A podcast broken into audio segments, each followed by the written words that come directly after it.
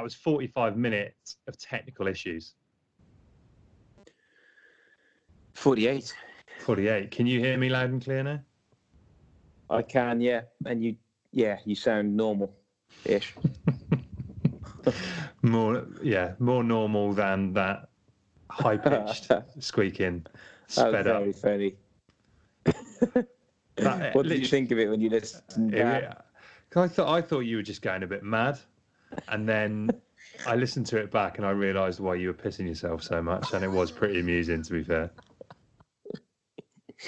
Oh, it still got me now. I will include. I'll include some of that audio at the end of the podcast. Yeah. But yeah, this this is it. Every I don't know. It feels like we've had audio issues on this podcast ever since minute one. Do you remember recording in the Ball Street Studios where the equipment was really really good, but you'd, you'd get to the studio at like nine o'clock at night and someone's taken the cable with them to a shoot, so we'd have to record it on our phones or something. I do, yeah. I remember hunting around for trying to find the cable, and yeah, there's always been something. There has all those nights where you'd turn up at like half nine, and I'd been in the pub since half six. yeah, slightly different technical issues there. slightly, yes, very, very different. And come off and go, "That's the best. This is the best one yeah. we've ever done." I like a craft beer. I, I don't. I hate craft. No, beer. that's sweet. Yeah, yeah, but no, but that's where the place around the corner was all craft, wasn't it? it oh uh, God, that one pretty punchy. To be fair, I think we recorded. Yeah, I'm trying to. I'll have to go back and listen to that podcast. That was the first. Was it the first Christmas? Yeah, it must have been Christmas in the first season. So we've been doing it yeah. a couple of months, and I can't remember if we did we have beers together or had I just been down a pub on my own. I think we were due to meet at the studio. I got mm. there and messaged you, and you said I'm round the corner. So yeah, I went round the corner, and I think you were uh, possibly sort of five, five and a half deep by that point. Yeah, and then we got locked out of the studio as well with my house keys and stuff in it, didn't we? Yeah. Yeah. Dear me. Yeah. Horrendous stuff. There was lots of, yeah, lots of things. But now here we are doing this, however many miles apart we are now, twenty odd miles apart, and hopefully it sounds good. Sorry, I'm still laughing at that voice. Well, anyway, while Dan composed himself, welcome to the Attacking Scrum oh, podcast. Oh, it has been a, oh, if you're looking at it positively, a mixed bag for the regions this weekend. There's been some pretty awful stuff in there. But I, I don't know, hopefully we'll try and come up with a few answers this time around rather than just wallowing. You're in a good mood, Dan, if nothing else, because you're laughing at the high pitched the high pitched noises that I've been making. So hopefully you're going to be able to be a, a, little ray of sunshine on this. Unfortunately, yet again, we've had loads and loads of questions come in, which is just superb because it does one, it makes our job a lot easier. I'm not going to lie, but two, it means that we're talking about on the podcast, we're talking about the things that you want to talk about rather than just what we think is important. So that's great. Hopefully, it's a, a more democratic process, which is good. So, how do you want to do this, Dan? Do you want me to fire through the questions, or do you want to do it? Yeah, do you want to throw some questions at me? What, what, are you thinking? Yeah, fire out the questions, and then we'll just um, we'll just divvy them up, shall we, as we go along? All right, fine. Yeah. Let us do that. Before we do that, of course, quick word for our sponsors, as always, at So Coffee Trades. If you want to get your hands on some great coffee, then you can do that at socoffeetrades.co.uk. Right, let us start with this one, which has been tweeted in by uh, simply simply Jones, uh, which is uh, which is nice and simple. Not many Joneses in Wales, uh, but it says who will be Wales's bottom region this year. Deal with that one, Dan. Stiff competition great. at the moment. But... Yeah, great one to to start there. I mean, Dragons have had a have had a good start, haven't they? So, I would say signs of encouragement. Certainly, let's not go. Let's not go mad. I think we're going to get into the Dragons in a bit more detail, certainly. But yeah, some encouraging signs, some good stuff yeah, weekend. But let's not go mad. It was, you know. Yeah, I'm happy. I'm happy with the. With, I'm happy with my line of a good start. I think. I, I, think, I think it's been encouraging. Yeah, certainly. Ospreys having. That's been dire, hasn't it? It's been a really yeah, tough start for them. Yeah, the the wor- the worst start imaginable, really. So that doesn't look good at all. Blues, Blues have had a poor start, and Scarlets, uh, Scarlets are looking, you know, they, they, they've, they've, they've gone fairly well, haven't they? And They're looking decent. Looking pretty rosy. So for me at the moment, I would say it's got to be the Ospreys, isn't it? As it mm-hmm. stands right now. Yeah, I mean, based on, but it's it's a funny start to the season, isn't it? Because you have got Rugby World Cup, of which out of the four sides, the Dragons are the least affected. And yeah. then you've got, although to be fair, you know, the least affected in terms of numbers, but to be fair, they are always going to miss players of the the quality of Elliot Dee and Moriarty and players like that. But then you've you've also got this kind of rest period now where the players are kind of being ushered back in.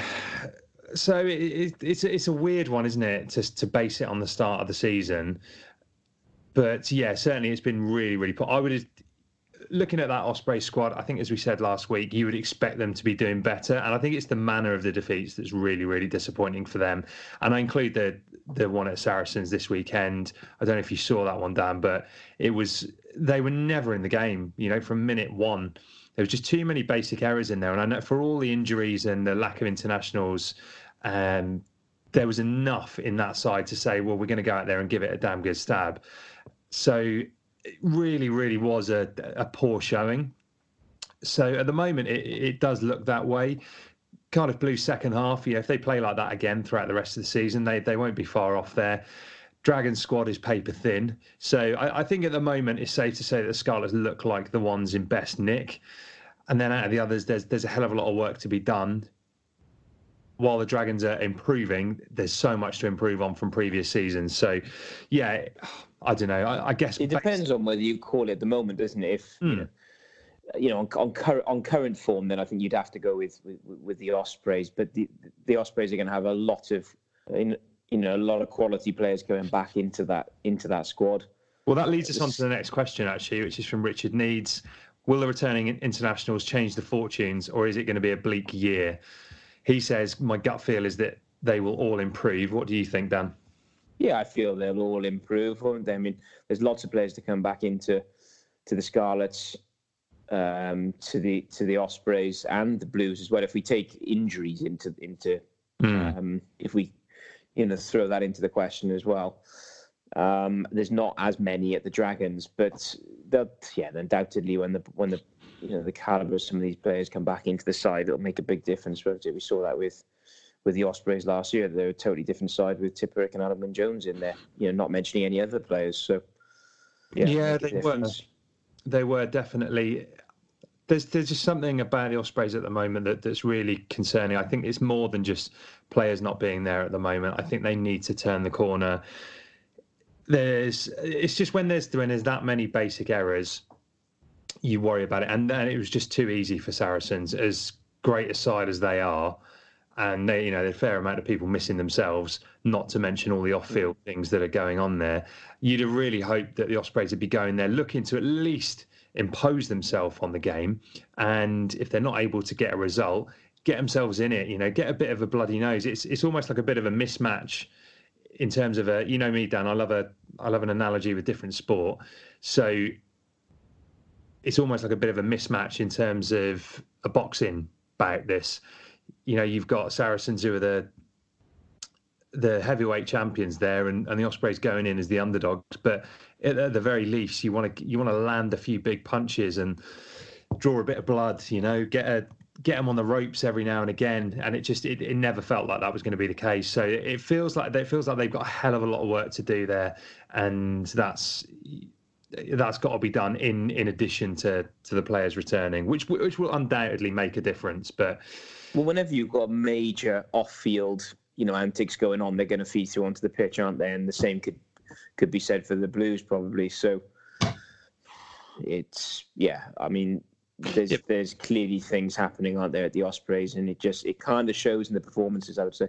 But surely there's no club in the world that's got more going on off field than Saracens right now, and they seem to to turn out and with a you know, a, admittedly not a full strength side, but by no means a weak side, were able to blow the Ospreys away. So, yes, their strength in depth is always going to be big. There's a lot of kids playing for that. You know, you got you've got uh, you know, a, however old the outside half was, 20 years old. they really, to me, look like. But they've still got that. Yeah, they've they've still got that culture, haven't they? That they mm. that has been talked about. And, yeah.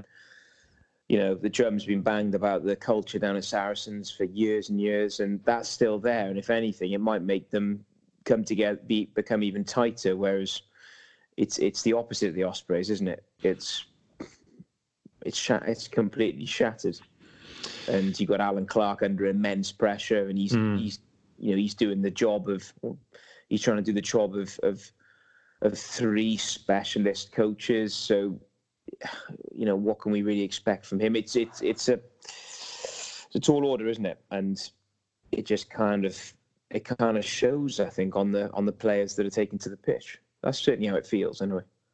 Yeah, it does. And coupled with that, you've got the announcement that Matt Sherratt's going to be leaving at the end of the season. So there'll be yep. more upheaval. Admittedly, there's a long way to go until then, but it just doesn't help in terms of stability, does it?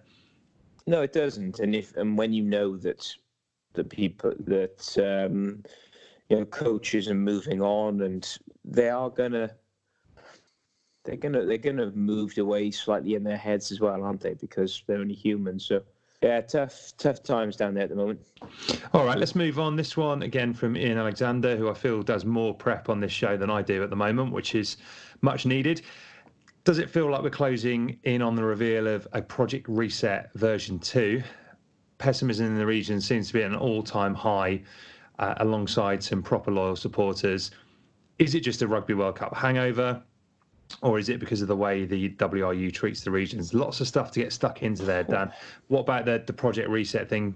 I mean, you could say it's version four or five here, but yeah, what do you what do you think? Is there a, another big revelation on the on the cards? Yeah, I'd say we're closer now than than we ever have been, and it's it does look as if something's going to have to happen. I I was trying to think myself that whether it was a it feels like a bit of a hangover after the you know after the World Cup, and there is mm. that. But this is, I think this is bigger, isn't it? This yeah. certainly feels bigger than just a sort of lull after the World Cup. Yeah, I, I think that definitely. I, I tell you what, I, if memory serves me correctly, the European competition didn't start as close together to the end of the World Cup in 2015. So I think that that might potentially have something to do with it. Of course, we went out a round earlier too, which would have would have had an impact. But then you think, you know, so many players got injured during that World Cup campaign that that would have that would have probably had an effect. But it felt like it felt like a lot of the sides were in better nick at that point in time. You know, the Ospreys were probably still the, or were probably at that point the the most competitive side out of the Welsh regions. The Dragons felt like they were kind of turning a corner there. They'd had an encouraging run in the European Challenge Cup the season before. I'm trying to think what was going on with the Blues can't really can't really remember, but uh, yeah, you know, it was it certainly didn't feel like it was as as pessimistic as this. So I, I don't know. I don't know. I, I, I think we could be on the verge of something, and the reason I, I say that is we've had this announcement of the money coming into the union rather than the regions. So that money coming into the union, which will be a big thing. How that's how that's divvied up and spent. I know a lot of people are unhappy about the amount of money coming back to the regions. What I would say is, I mean, let's be honest here. CVC are not investing in the regions, right? They are investing in four Welsh clubs, or you know, they're investing in Welsh, Irish, and Scottish clubs. I honestly don't think they would care. CVC, this is if they shut down all the existing regions and the Welsh Rugby Union started started scratch started up with four from scratch. You know, like they're doing in the cricket with the hundred or whatever. If they went, all right, we're going to north, east, south, west. CVC wouldn't matter. It wouldn't matter to them one jot as long as those sides were more competitive. That's what I think, and that's the reality of it. Is I don't think that, you know, I don't think CVC would have gone away and and said, right, we're going to try and lure some sides away from the Pro 14 and create our own thing. So I don't know. I, that's that's my that's my thoughts on it. I don't think that any of those regions are in a strong enough position to have gone out and got investment themselves. They are benefiting from the investment within the league, and the WRU are the shareholders in that regard. So how how they how they spend that money? I, I get the I get the grievances. I get that you'd be annoyed, but like I said on last week's pod, I'd be you know I'd be worried the way that some of the regions are recruited at the moment. They just go out and blow the money on on some si- on some signings that don't necessarily make the long term difference. So if this is to be a project reset V2, it's got to be much more sustainable. I'm not saying rip up the existing regions. Personally, I think we've got the four regions here, and we've just got we just got to work with that. So that that's my thought on it but I do think that that money has got to go into has got to go into coaching, has got to go into the academies, and it's got to go into making a much more sustainable thing. We're not going to get another crack at this. No one else is going to invest here, right? That that is just not going to happen. There's going to be no one else in the world in the next 10, 20 years. So the opportunity is here for CVC to invest, the clubs to to put it into making themselves long term much more sustainable. And then as the league grows or becomes the Anglo the Anglo Celtic League, whatever it might be, that's where you can see the revenues coming in and in and in. So we have to make this work. So you'd make some changes now. Do you think it's delaying the inevitable? What do you mean by changes? Well, make some changes to the, you know, to, to, to the structures, to the setup, to the way in which we're we're carrying things out at the moment. Mate, be specific. Come on, don't skirt around the issue. What are you after here? Would you merge? Would you merge the Ospreys and Scarlets? I personally wouldn't. No, I don't think I would. I, I just don't think. I don't think you can. I just, I think at the moment we are where we are with these four, and actually this this leads us on to another one. Matt uh, Matt Armstrong had tweeted in and said, uh, "Interesting to hear the thoughts on Gatland's comments this week," and that that kind of ties in with this. He's kind of suggested that, yeah, has suggested he's that, gone north, hasn't he? North. Yeah, I, I don't. I mean, look, I'd love to see it. As in, I'd love to see the North better rep- represented, but do we think that there's enough support up there? I just don't know. I'd love to. I'd, I'd have to see more evidence that suggests that there is. I know there's a lot of people there, but it's not necessarily rugby heartland yes, you could be looking to try and steal players from kind of on the border too, and look to grow it. But I don't know. I, I just love it's to. Like love... How long would that take? That that could almost time. be a bigger risk, couldn't it? Than yeah, than actually than actually sort of merging. You know, merging. You know, merging the Scarlets and I don't know. I could. I I just don't know how long that would take if we if we did have a region in the north to actually really come through. Yeah, exactly. I th- I think it would be in the short term. You'd have to bring in a load. You'd have to create a side from scratch. So you'd have to spend so much, wouldn't you, initially to be competitive, probably. Hmm. Yeah, I think you would. And so for for me, I would be which much... would then, you, you know, you've got to look at whether or not that's then fair on the other, on the on the other regions then that are you know that are that are uh, that are left. So yeah, it's not. It's it's very it's quite it's challenging, isn't it? It really is, as to know what to do because no one does know. Yeah, I would. I'd love to see you know perhaps a way of making the Scarlets more more involved with that. I don't know what I you know I don't know what the the logistics of it uh, from a grassroots perspective. I don't know how much goes on there already. You know in terms of bringing talent through from because Scarlets have got a massive catchment area if you look at it realistically, is anyone in in Wrexham who's into rugby going to go over to Llanelli and watch it and watch a Scarlet side play? Probably not. Would there be an opportunity to take some stuff out on the road? I don't know whether that would help or not. But I, I don't know. I just I just think it's an almighty gamble to shut down to shut down one of these regions because really, if you if you merged yeah, we, we've seen these mergers happen before. I don't know. I, would be very worried if you suddenly went, right, okay, West Wales, are you going to get anyone from Llanelli or Swansea going to watch that? I don't know. I really don't know. But yeah, it's really, really tricky. And this is where things differ from Ireland. Is Ireland has these historic provinces that have played rugby as, as sides in the past and they've gone on and been really successful. Whereas, you know, if you're creating something from scratch, having only created these sides however long ago it was, 17 years ago, I just I just think you're facing an almighty an almighty battle straight away. So I don't know. I, for me, I'd be inclined to keep the four. What about you? I sort of tend to go go one way and then come back the other way. And I I mean at the moment it can't, it's not we can't we can't carry on as we are, can we? So part of me wonders whether we'll part of me wonders whether we'll go down to three. Do you? How does that work? Yeah. Who goes? Well, I think it would be so. So Cardiff Blues would would would would. Oh, dogs are going. Uh, Cardiff Blues would would remain as they are. I would say. Dragons would stay where they are, and then the the the West, you know, the West Wales side would would come together. So you know, we nearly saw it, didn't we, with the Ospreys and the Scarlets coming together? Yeah, depending on whose account you listen to, we we nearly saw it. But so yeah, it's really tricky. I mean, because the thing is, again, you, without looking at the the finances of all of the regions, without knowing intimate details of it, it's really really hard to say. Well, this one's the most sustainable. You know, well, we you do look, know though that the regions, n- none of them are in are in good health. no, none of them are. None and of them. that's a fact. You know that they're not in they're not in a good shape at all, are they? So calls calls are going to have to be made, and they they're not going to be they're not going to be popular, are they?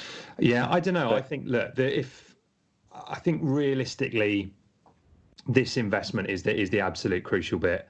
How that money how that money gets invested. I know people aren't going to like it, but I think the reality is is look if the money is coming from the union, the union have got to figure out a way to make sure that they strengthen the regions for the long term with this cash. There's no point in going out and blowing it on a couple of signings. Yes, bring in some more experience into these sides, but at the same time you have to be you have to be investing in the in the whole infrastructure and making sure that uh, in the long run these you know these regions work. I, I think you can i think you can keep it at four with this new money. Again that's just based on gut feel rather than having done the maths. How But- long will that money last, though? I mean, well i mean the thing is that money that money is not there. They're not here to just go oh look we, we're going to give you a handout and hope that hope that the league gets better. This has to be a long-term play in order to make sure that all of those sides become more competitive. What the hell are these noises it's the dogs, the wolves. have they gone? Temporarily, yeah. right.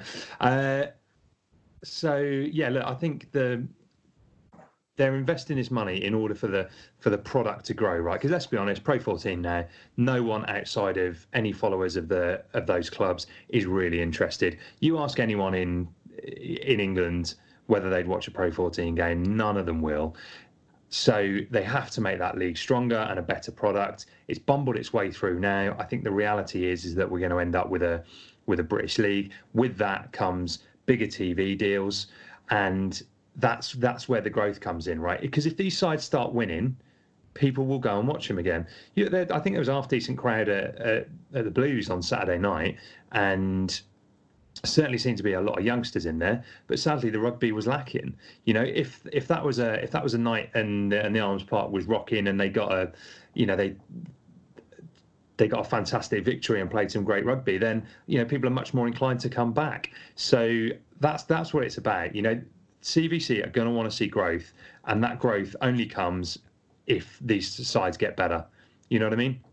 Yeah. That's the way it's got to work. So, with the sides getting better comes better sponsorship opportunities, comes better broadcast deals, uh, and potentially, you know, a, a bigger league to take part in, and prize money, and all these kind of things. So, that's that's where I see it. So, yeah, look, the money's not going to last forever, but you use it in the short term to bring in a couple of steady squad strengthening signings with a bit more experience and in the long run you have much better coaching and much better infrastructure that produces you know because we are producing good quality players and you know hopefully this is going to be key to keeping them in Wales a bit longer and making sure that they're they're a better more more finished article you know if that if that happen if that keeps happening then you know then the sides will get better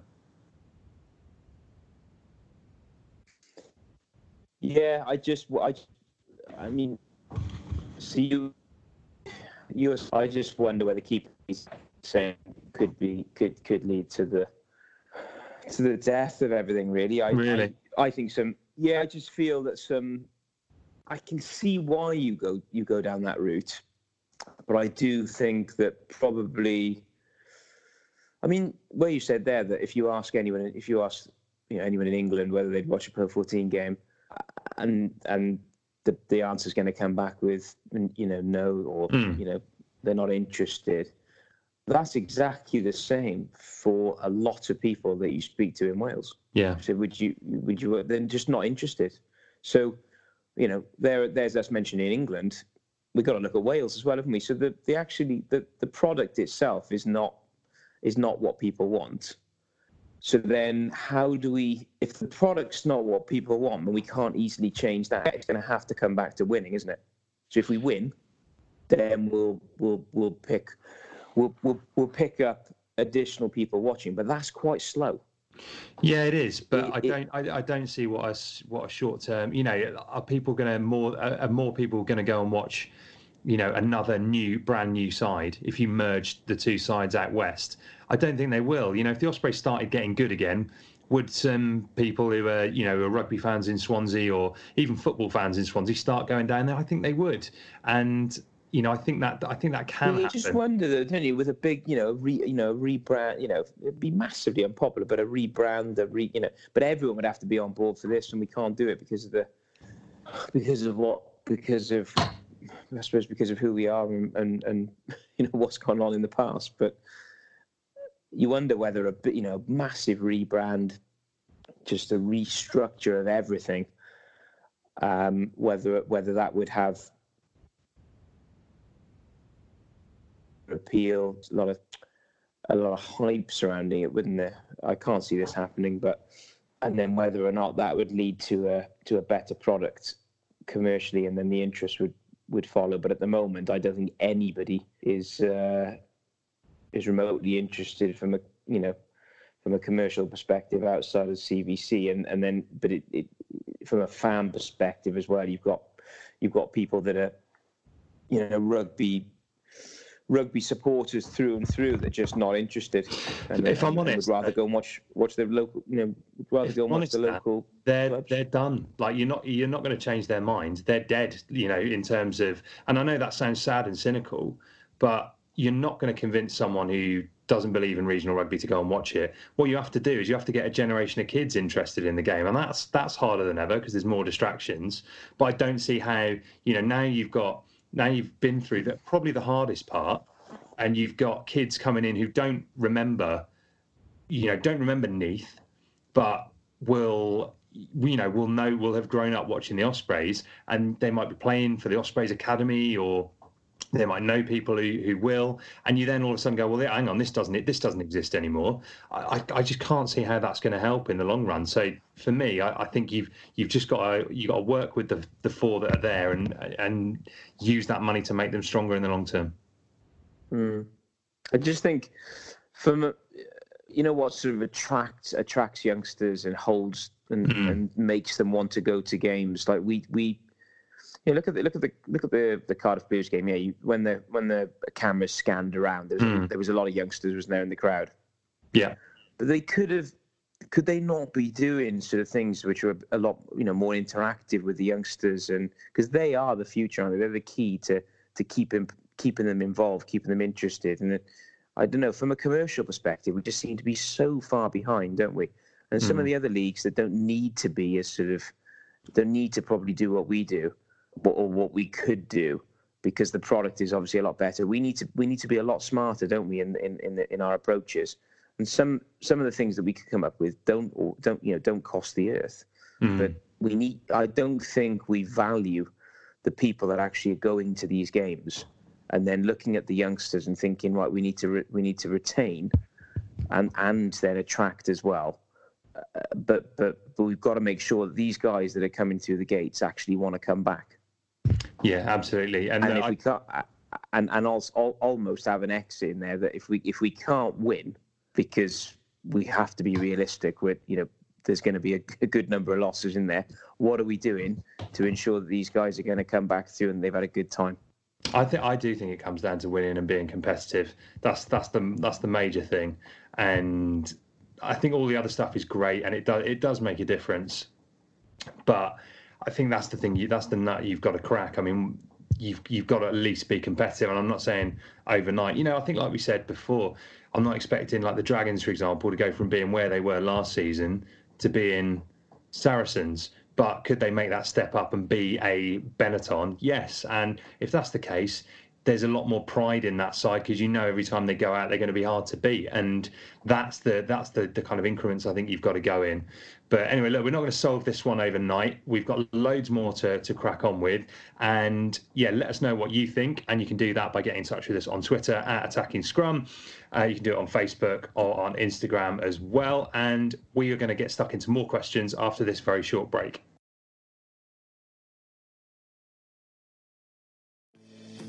I'm Sam Warburton, and you're listening to the Attacking Scrum.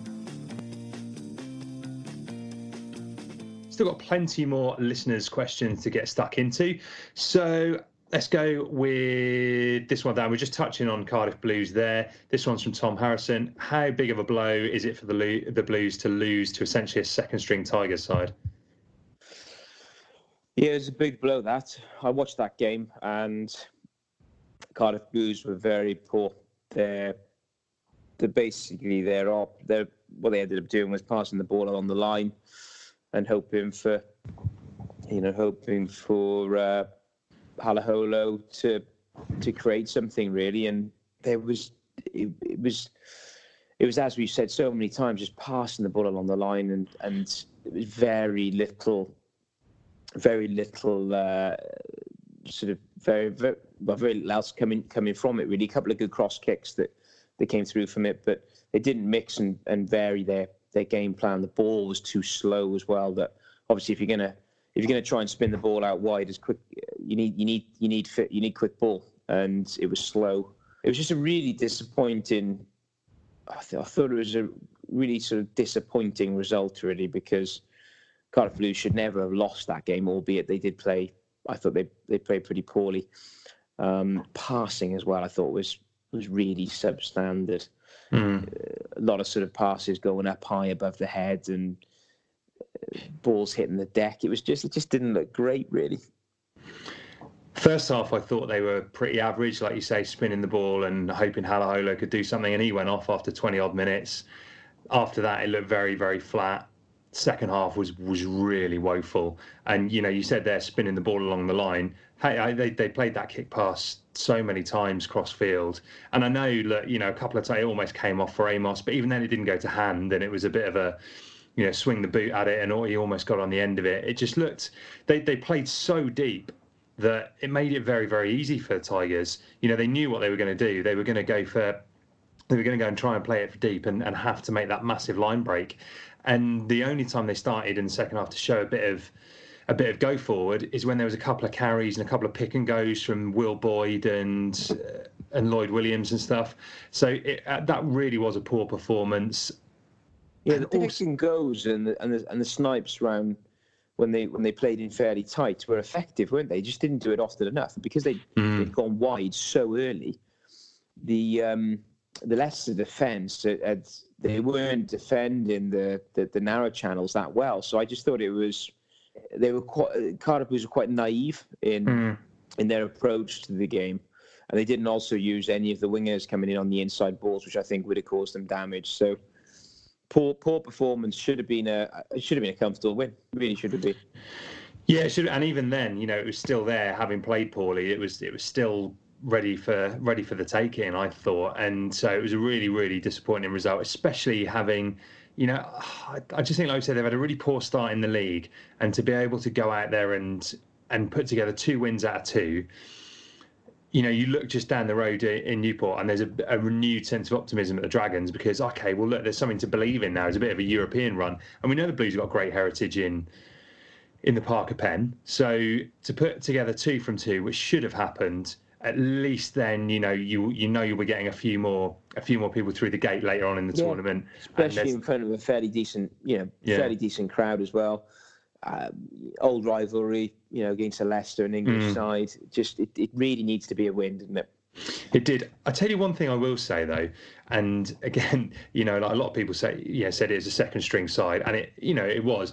But you still look at that and, and tell me that that Thomas Lavanini would be a second string, a second string at any of the yeah. regions. They are. They would be crying out for a Lavanini, you know. And I know the rest of the side has had a lot of youngsters, youngsters playing. But they, had a, but, but they had a spine of they had a spine did. of experience in there. Genge, I thought had a great game. You've got Lavanini in the row. Then you've got like Guy Thompson in the in the yeah. back row, who's a really wily competitor. And you know, this to be fair, that Leicester are a side that's struggling in the league. They had a stinking season last season, but again, it does kind of go to show that that gulf in the gulf in terms. Yeah, of the they've still got quality. They've got quality, and even the youngsters are quality. But I thought they were. Uh, I mean, Leicester didn't. They didn't play. They didn't play much rugby at all, did they? Really didn't play any. Really, they uh, they just sort of stuck in the fight tackled well, were, were mm. aggressive, but there wasn't much coming there. So there'll be, uh, yeah, there'll be uh, a big loss. I thought that uh, Aled Summerhill went well again, didn't he? Uh, yeah, well, you know, big big fan of him. I think he's, he's so lively, and he almost scored as he always seems to do. But yeah, again, you're just relying on moments of individual brilliance, really, rather than a, a, cohesive team unit, which really, you know, prior to this season, we've not been accustomed to at the Blues. Generally, their backs have fired well, even if they've been munched up front. The backs have, have looked like a good unit, and they and they just they didn't on Saturday night. Yeah, no, they did. They, yeah, you think that uh, the difference that Anscombe would have made if he if he was there, fairly obvious point, but he the, the way in which he straightens up that line was was definitely needed. And you just think if there was if there was someone there running the inside running running towards the inside shoulders we I, I honestly feel we would have that we would have probably seen two or three more tries from from the Cardiff Blues. And that would have brought the pack the pack into the game as well. Mm. it was almost like the backs were playing one way and the forwards belonged to a different side. It just yeah. it, it was a big disconnect. Uh, and ultimately, you know, when when that ball was just being passed along the line with the Cardiff Blues in the last couple of minute minutes and just before the just before the penalty was given, I had a feeling that it was this it was going to happen. Yeah, I, just I thought, hang on, there's one pass, there's going to be another pass, and something's not it's not going to go their way. Here, and it didn't, and there we are. Yeah, it's uh, yeah, you, you could see it happening from a from a mile out, but you know they've they've got to then go and back it up. I just think it takes so much pressure off Mulvihill if they put together a cup run, because people can at least get behind it and go, oh well, you know, you know, at least at least Europe's going well. It now puts miles more pressure on um, uh, on the on their domestic form. They've got to now start stringing together some results. And yes, there'll be some, you know, a couple of internationals to come back into the fold. And obviously, Navidi and Jenkins are injured at the moment, but it, it just it piles the pressure on. Yeah, does it also helps with the the fringe players, doesn't it? When they've got they've got a, a real a real focus on a campaign. The Cardiff Blues have always liked this tournament, haven't they? So um, it will be it will be a, blow, a lot, you know, blow. They would have been definitely targeting a a win there. You know, home win against Leicester, which would have, which would have set them up nicely then. But it um, would have. It's not to be. It wasn't meant to be. It wasn't. All right, let's have a look at the Dragons now. I was just going to say down the road. Uh, this weekend they were far from being down the road. They were out in Russia, and uh, a game that I watched uh, hilariously. Dan, having had another rant last week about how hard it is to to watch these games, and it shouldn't be this hard in the 21st century. Uh, I watched that one with Russian commentary on, which was interesting. Uh, didn't pick up didn't pick up a great deal, it has to be said, but the Dragons did pick up a uh, a uh, winning bonus point out there, and you know had a really good second half. Kind of ran away with it. We've had this question in from Ricky Ford. We all found it impossible to pick the Wales back row pre World Cup. Could the same be said for the Dragons? With everyone fit, what's the Dragons starting six, seven, eight? What is it, Jed? Who's I thought about this earlier. The Dragons back row. I genuinely think it's Wainwright, Griffiths, Basham. I, th- I, th- I think you I think you'd leave out Moriarty in that scenario. Cool, blimey. It's a big call. You know, or, uh, you know, someone's. I mean, look. The reality is, is that that you know that would be a headline maker if he wasn't picked for a big game. But at the same time, A, he's going to be off with Wales a lot. B, he's going to need to be managed carefully. And C, even if everyone's fit and you can pick from all those players, the player coming off the bench is going to be getting half an hour anyway. So whether it was Moriarty coming off the bench or it was Griffiths or Basham or whoever, you've got some you know some real quality coming off the bench. But that'd be mine. What would yours be? I suppose injuries aside, I mean, Griffiths has suffered terribly, isn't he, with injuries? Mm. And you think, you hope that, that they're not going to continue, but I think you know the way in which he plays is extremely likely, isn't it, that he's going to pick up a lot of injuries moving forward and possibly for the rest of his career. But I would.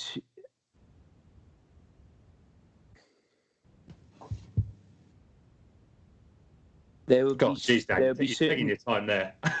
well, it's not an easy one, is it? No one's going. No one's going to hold you to it. You You're not actually making this decision.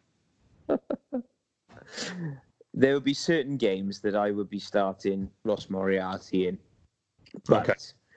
I would say that there there would be more games that I'd be happy with the back row that you chose okay.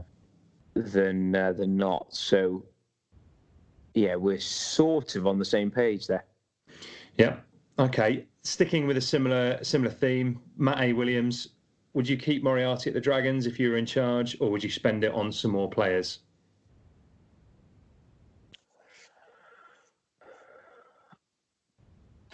I would, I would, I'd let him go, sell him, and and bring in, you know, bring in some money and spend it.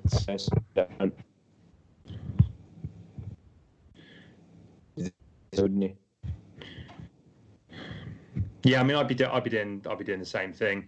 I, I think you have to you have to look at that squad overall, and I think this sounds harsh on Moriarty, and I think what I'd like to do is apply a bit of balance here because I think you know I think he's a great player. I'm a massive fan of Moriarty, and you can't expect him to come into the Dragons, particularly last season, and turn them into world beaters. I think he's coming. I don't really think he's done much wrong. I think he's he's been used for Wales extensively at eight during this time as well, so that takes a lot out of him. He had a horrendous injury uh, after the Lions tour as well, so you know he's, he's had to be managed carefully. But that said, you know, was he the right signing in the first place? I think the one area where Dragons did have options and still do, obviously, is is in the back row. So, you know, I think realistically, Moriarty may be moving to somewhere like the Ospreys where they you know where they definitely need an eight or need a big powerful back row forward would probably be a good move for them and i think the dragons yeah to, to reinvest that salary into uh, you know second row tight head prop a few of these key positions to make them more competitive across the field would be my approach yeah i mean it'd be great to keep him because there's going to be injuries and you need you know you don't just need you, you need a, a good number of back row back row players, don't you, to have different options and to adapt to different different sides. But because he's going to be away a lot with a lot with uh, with Wales as well, and he's another one that is, is injury prone. Dragons are crying out you know, for second row and front rowers. So when you're looking at that as a whole, yeah, the the money could be could be very very well spent in in those positions, couldn't it, in the tight five? Yeah, I, def- I definitely think that's the case. Um, yeah, absolutely. So yeah, I mean, it, it's it's hard, you know, picking up yeah tight head props and second rows can pretty much name their price these days, but you know that's that's that's why is because they make such a difference, particularly at club level. So that that'd be where I'd be looking to do it. And look, you know, look at. I said exactly the same thing about about Cardiff Blues. Why they've signed Hallam Amos and Josh Adams rather than signing players in uh, in in the engine room, I, I think is a is a big mistake. But you know, that that is that's why I'd be kind of going down this road and looking to and looking to address that. Let's stick with transfers for a minute, Dan. This one's from Robert Ginotti. If the big money rumours about a move for Tipuric are true, do you think he'll go or stay in Wales uh, and be available for all camps, matches, etc., uh, and get Alun Wyn Jones level of rest to prolong his career? It's a very very interesting point. I I don't think he'd go. No. No, I think he's I think he's a homeboy. Uh, I think he, he he's very very settled, isn't he? Where he is, he's got you know he's enjoying a bit of coaching as well. I just can't really see Tipuric leaving. But if he did go, Mm. I, I, you know, there's nothing that could be said, is there, for what he's, you know, for what he's given, and you know, be going if he's on, if he's going to be taking that sort of wage, it's, it's got to be, I don't know, it's got to be probably doubling what he's on, isn't it? Or Oh, yeah, I'd imagine comfortably. Uh, I, could- I could see it happening, you know. I think if it was Bristol, I could see that happening. They're a side on the up. They're, you know, they've invested a lot in talent. They've got a fantastic coach and a great coaching setup. They seem to be hugely ambitious.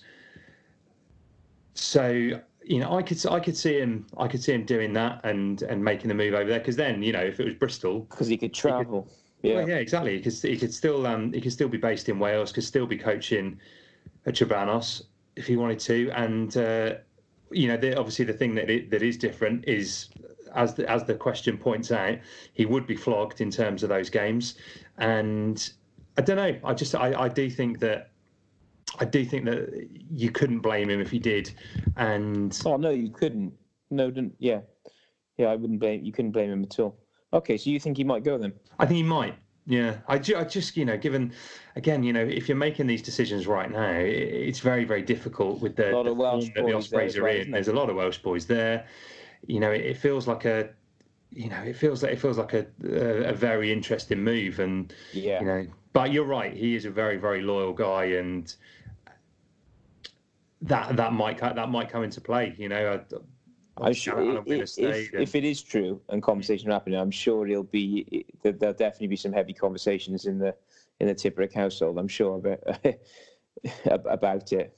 Um, you look at all the off-field stuff as well, don't you? And what a totally different place Bristol uh, are, are at and in. Mm.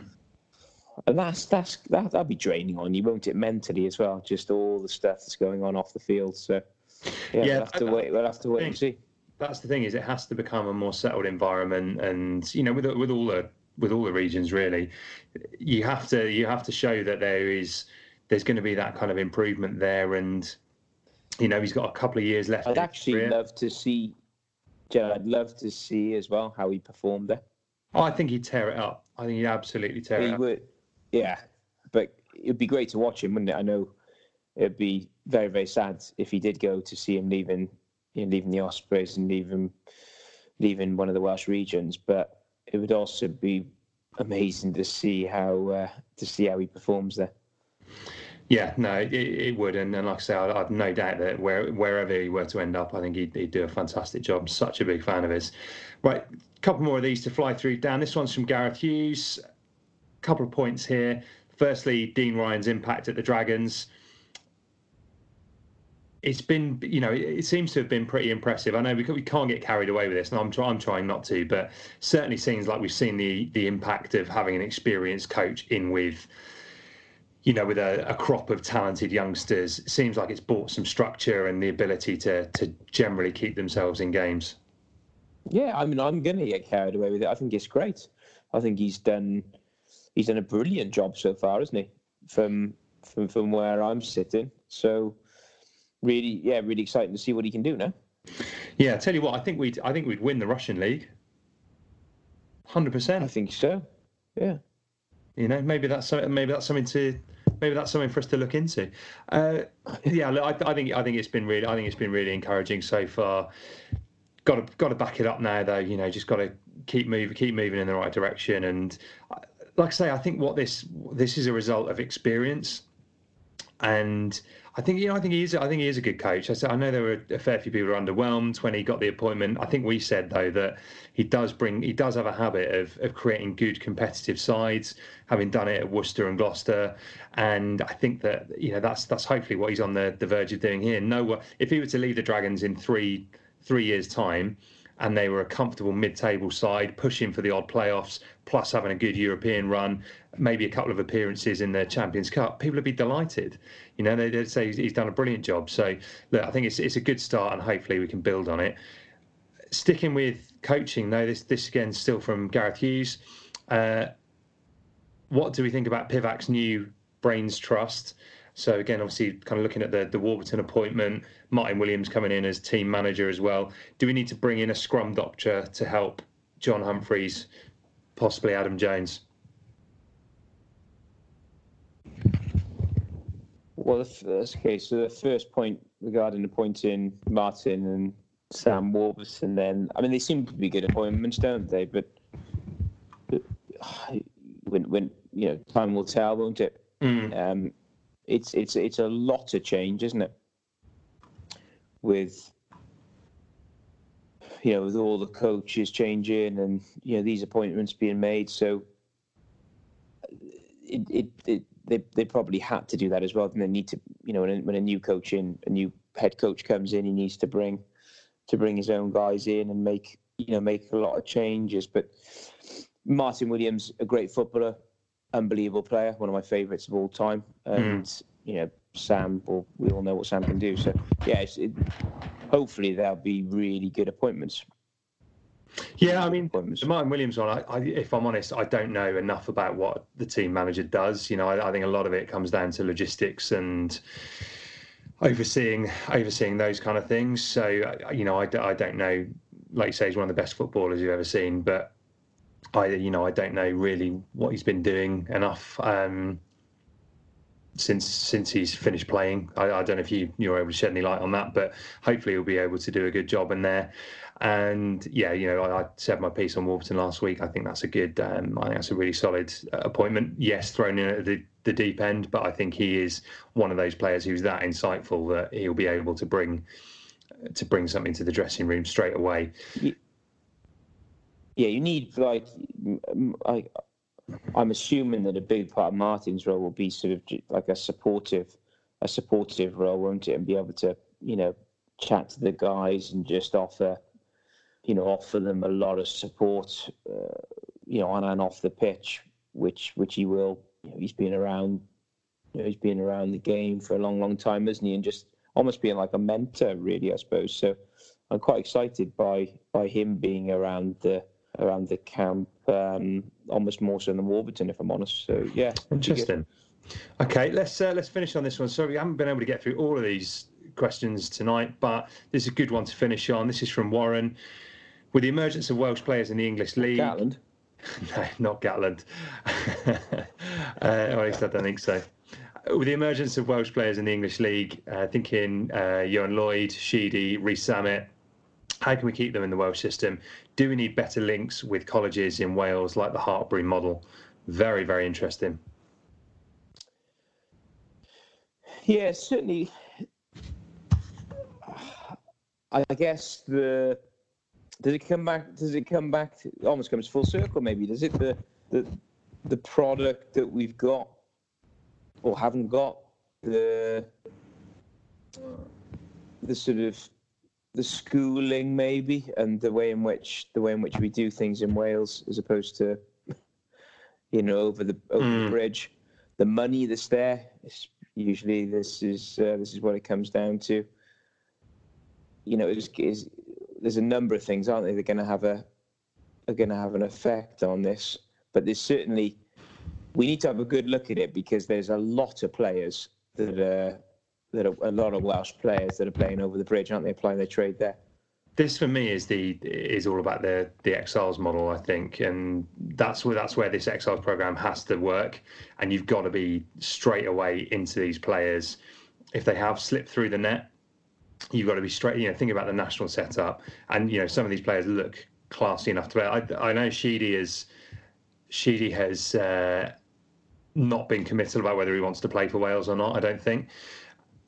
And his last honours were for England, weren't they? I think they were at the younger, yeah, age grade but you know that obviously that doesn't that doesn't rule him out. But no, anyway, you know, yeah, I, I, think there's yeah. there's there's loads of there's loads of Welsh talent out there, and we have to make sure that they want to play for Wales and getting them back, and you know, getting them uh, capped by the uh, by the under twenties and locking them in, and I think that's really important.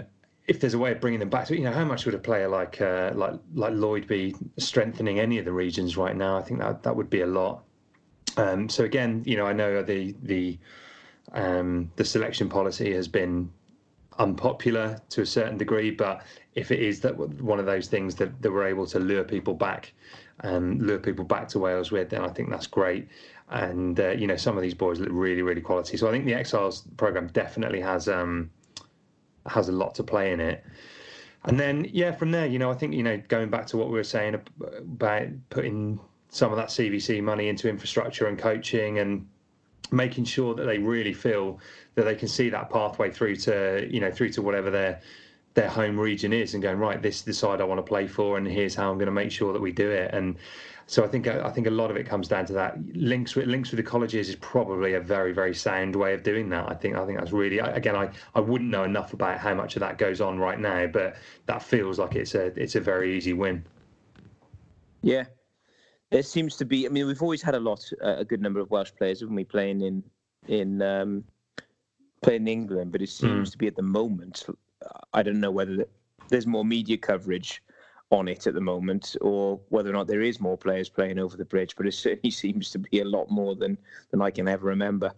I think it's a um, and lot, a lot of them making headlines as well. I, I think it's a lot more younger players who are showing a great deal of potential rather than necessarily, you know, you think, you know, like a player like maybe Dav James went over and played for Sale and Harlequins and I'm thinking things like, you know, Andy Moore playing Harlequins. You know, there's always been a lot of players, but I think the fact that these are very young players right at the start of their career is what makes it interesting and most of the most of the English clubs have some young Welsh talent playing at them. So I think it's really important the fact that I, I, it's not necessarily a bad thing either. You know, getting experience with different coaches, different leagues. I don't think that's a bad thing at all. But they're also making... young, but and they're again they, they're exposed, Jed, though as well, aren't they?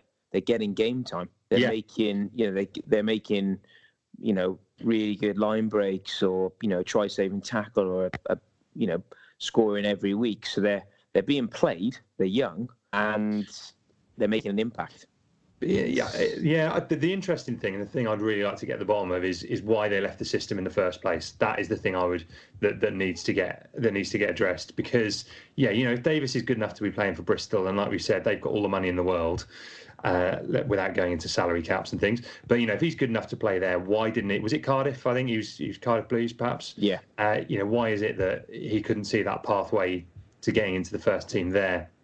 Well, I mean, it's been talked about, hasn't it, before? But Josh Adams, he was he was in this he was in the setup, wasn't he? And then I mean, he was simply and, let go, wasn't he? I think and they... was released and let go. Yeah. yeah, but we've we we there's there's been a number of these cases, isn't there? The players are playing, deemed not good enough, and then have gone over to England and played, and have uh, their careers have, have have really taken off. Yeah, and I, you know that's not necessarily a bad thing because I think you would. I, I, can't remember. I think it was perhaps Murph we spoke to a couple of times about you know about Thomas Young, and really, when he left Cardiff, it was no it was no great shakes, and he's gone and worked hard and improved his game massively.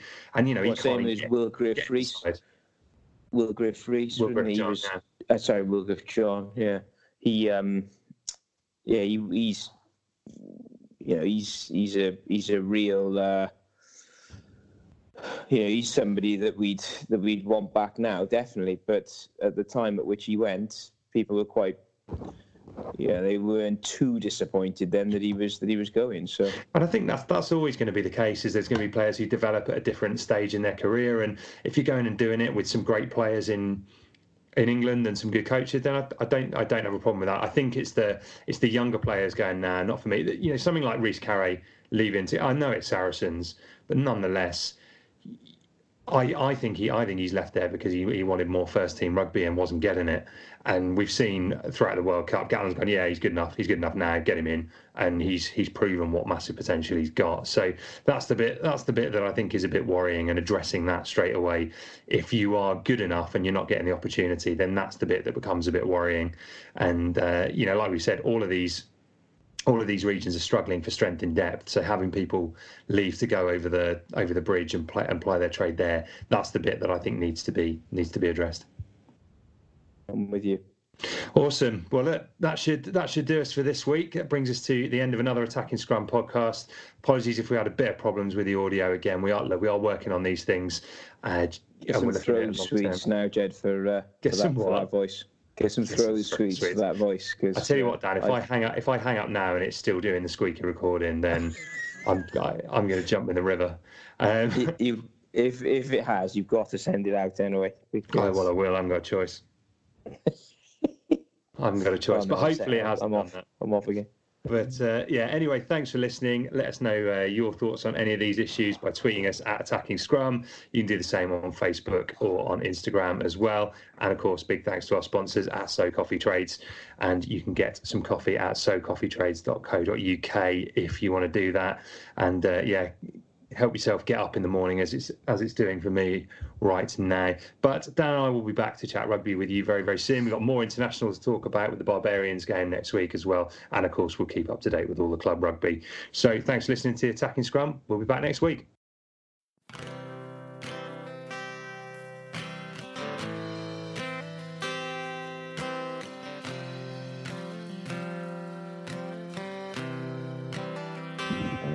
It's actually no, it's gone back.